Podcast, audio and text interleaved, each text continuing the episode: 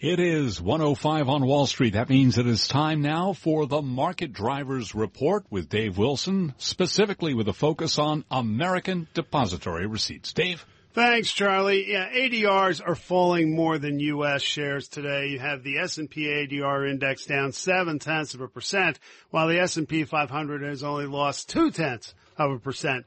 Volkswagen's down one point three percent in U S trading. The German automaker agreed to refrain from forced job cuts until twenty twenty-five as part of a deal with labor unions. V W plans to reduce its workforce by five percent as part of an effort to save three point nine billion dollars. And U K jet engine maker Rolls-Royce Holdings is down six point six percent.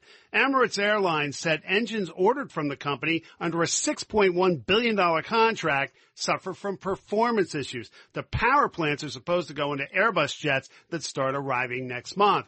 Mobile phone company China Unicom is up three point three percent. October results showed more than half a million wireless customers were added last month, and net additions for their fourth generation or four G network exceeded five million. And, that, and Switzerland's S T Microelectronics is up one point six percent. Chief Executive Carlo Batozzi said the chipmaker sees a unique opportunity as cars and factories add digital technology. Batozzi spoke at an investor conference, Charlie. All right. Thank you very much, Dave Wilson. Wilson.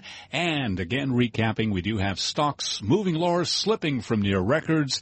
We've got the S and P down four, a drop there of two-tenths of one percent. Gold down ten thirty the ounce, a drop of nine-tenths of one percent. I'm Charlie Pellett, and that's a Bloomberg Business Flash. Thanks, Charlie. Bloomberg Law is brought to you by New Jersey Institute of Technology, investing in vital research from traumatic brain injury to cybersecurity to smart materials and smart cities. Learn more at stories of innovation dot n j i t dot e d u. June? Thanks, Greg. Some questions have been answered in the scandals over Valeant Pharmaceuticals over the last year, answered in F B I arrests of two former pharma executives in a multi-million dollar fraud and kickback scheme. Federal prosecutors have charged Gary Tanner, an ex-Valeant executive, and Andy Davenport, an executive of mail-order pharmacy Philidor, with conspiring to convert Valeant's money into their own personal nest egg of forty million dollars. At a press conference, Manhattan U S Attorney Attorney Preet Bharara said investigators uncovered emails in which the two pictured themselves as Butch Cassidy and the Sundance Kid riding off into the sunset. They will not be riding out uh, into the sunset to live in luxury off the spoils of their fraudulent scheme. Rather, Tanner and Davenport will now face federal wire fraud and money laundering charges. In a statement, Valeant said the company, its current executives, and its former C E O and C F O have not been charged at this time. Bharara says the investigation is continuing. Our guests are Elizabeth Krutoholow, Senior B I Analyst for Specialty Pharmaceuticals, and Doni Bloomfield, Bloomberg Biotech Reporter. Elizabeth, prosecutors have been investigating this scheme for more than a year, and it is a little complicated. Will you explain what allegedly happened? Yeah, so what we learned yesterday, this is the first time we've really seen official documents. We know that Tanner, part of Valeant, conspired with Davenport to create Philidor, and it's also that other Valeant employees were implicated in this process of creating Philidor. So that, we need to figure out who those others really are. That's not entirely clear from these documents that we got yesterday. So they create Philidor, and then Tanner then works with Davenport to push Valeant's products through this mail-order pharmacy, Philidor.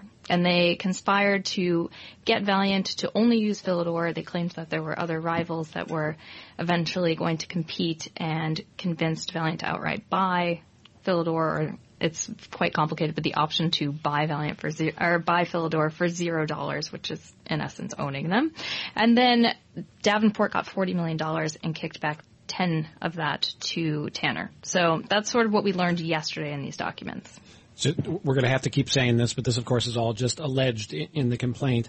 Uh, Doni, as I understand this, the company is sort of being made in these charges out to be the victim of the, the alleged conduct by Tanner and Davenport. Is that how you understand it?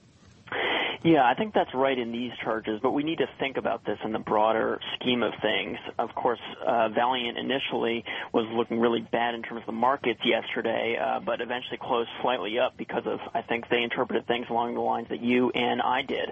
But, of course, as we know, the investigation is ongoing. Uh, the former C E O, Mike Pearson, and former C F O, Howard Schiller, were in charge, uh, but charges could still be coming. We don't quite know yet. I think the point is that Valeant is certainly not clearly out of the woods yet, even though they were the victim here. I think there are a number of unanswered questions, including why was it so easy to defraud them in this particular way, allegedly. And so we're just going to have to see what unspools out of this investigation, which could bring uh, bring the company under under question in other ways. And uh, Preet Bharara was pressed during the press conference about whether or not there were more allegations and more uh, arrests coming, and he said the investigation is continuing. That means it's continuing. If we had any more people to arrest right now, we would. But uh, there were also um other things that were alleged. But Liz, let's go to what's happening with the company now. This, the impact on the company, there was a report today that uh, some are said to consider buying some eye surgery assets of Valeant. How's this affecting the company? Yeah, so right now they are in this period where they need to return to growth. Since they've lost Philidor, their prescription volumes are severely down. They struck a deal with Walgreens to sell some of their products, which people had seen as potential upside, but they were actually pushing those products out the door at a negative price. So they were losing money just to get the volumes up. And then we saw that the volumes actually started to decline in the third quarter. So they're facing a number of issues in terms of getting their franchises up and running to the speed that they were under Philidor. And so what we know is they have thirty billion dollars in debt. So they need a way to pay this off. Their products aren't performing well, so what can they do? Divest, right? They have a ton of assets they've collected over the years through this string of M and A, and they've gone back and forth on what they might do. So they've said non-core assets would be the primary on the chopping block. Now they said maybe they would consider some core assets. So one would be that surgical eye unit that we're looking at. That was also implicated as part of uh, potential antitrust as part of the D O J investigation on the deal. So this might be something that they have to get rid of. There are other Bausch and Lomb assets they can consider. There's also Zafaxib, which is one of their lead products from the Salix transaction. So they really need a way to pay down debt, and without the growth, they're going to have to divest something. Doni, let's go back to the criminal case for a second. What what are the, the lawyers for the two men saying? What, do we have a sense of what kind of legal defense they might mount? I don't think they've really spelled out exactly how they're going to uh, defend them, but lawyers for uh, both, um, you know, both of the the men charged here uh, denied denied the charges. Uh, Tanner's lawyer said that uh, he had been working for Valeant. This is a Valeant employee who was alleged to have uh, worked with Davenport to boost Philidor, and uh, he was. Uh, the, the the lawyer suggested uh, that he was uh, doing his job exceptionally well, um, and that uh, you know the Philidor uh, work that he did was just part of that kind of standard work that he was doing in Valeant's best interest. And uh, the lawyer for Davenport said that his client built a quote best-in-class pharmacy, so uh, also defending uh, him along those lines. Liz, in the papers, does it explain the relationship that Davenport had with management?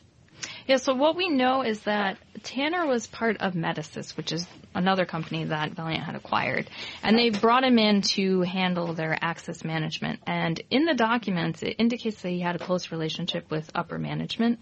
So I think that's, to me, one of the concerns, because right now this is almost a scapegoating issue. It's limited to people who no longer are employed by Valeant. But if we can, you know, in any way find that senior management was aware of it, then things become more serious. And we know that in these investigations there are often deals made, but so far nobody has been named as having had a, made a deal with the prosecutors, uh, according to Preet Bharara and according to what we've seen. I want to thank you both for being on Bloomberg Law. That's Elizabeth Krutoholow, Senior B I Analyst for Specialty Pharmaceuticals, and Doni Bloomfield, Bloomberg Biotech Reporter. Coming up on Bloomberg Law, is President-elect Donald Trump getting ready to settle lawsuits accusing the Trump University, which is now defunct, of ripping off thousands of students with bogus real estate seminars. I'm June Grosso with Greg Storr. This is Bloomberg.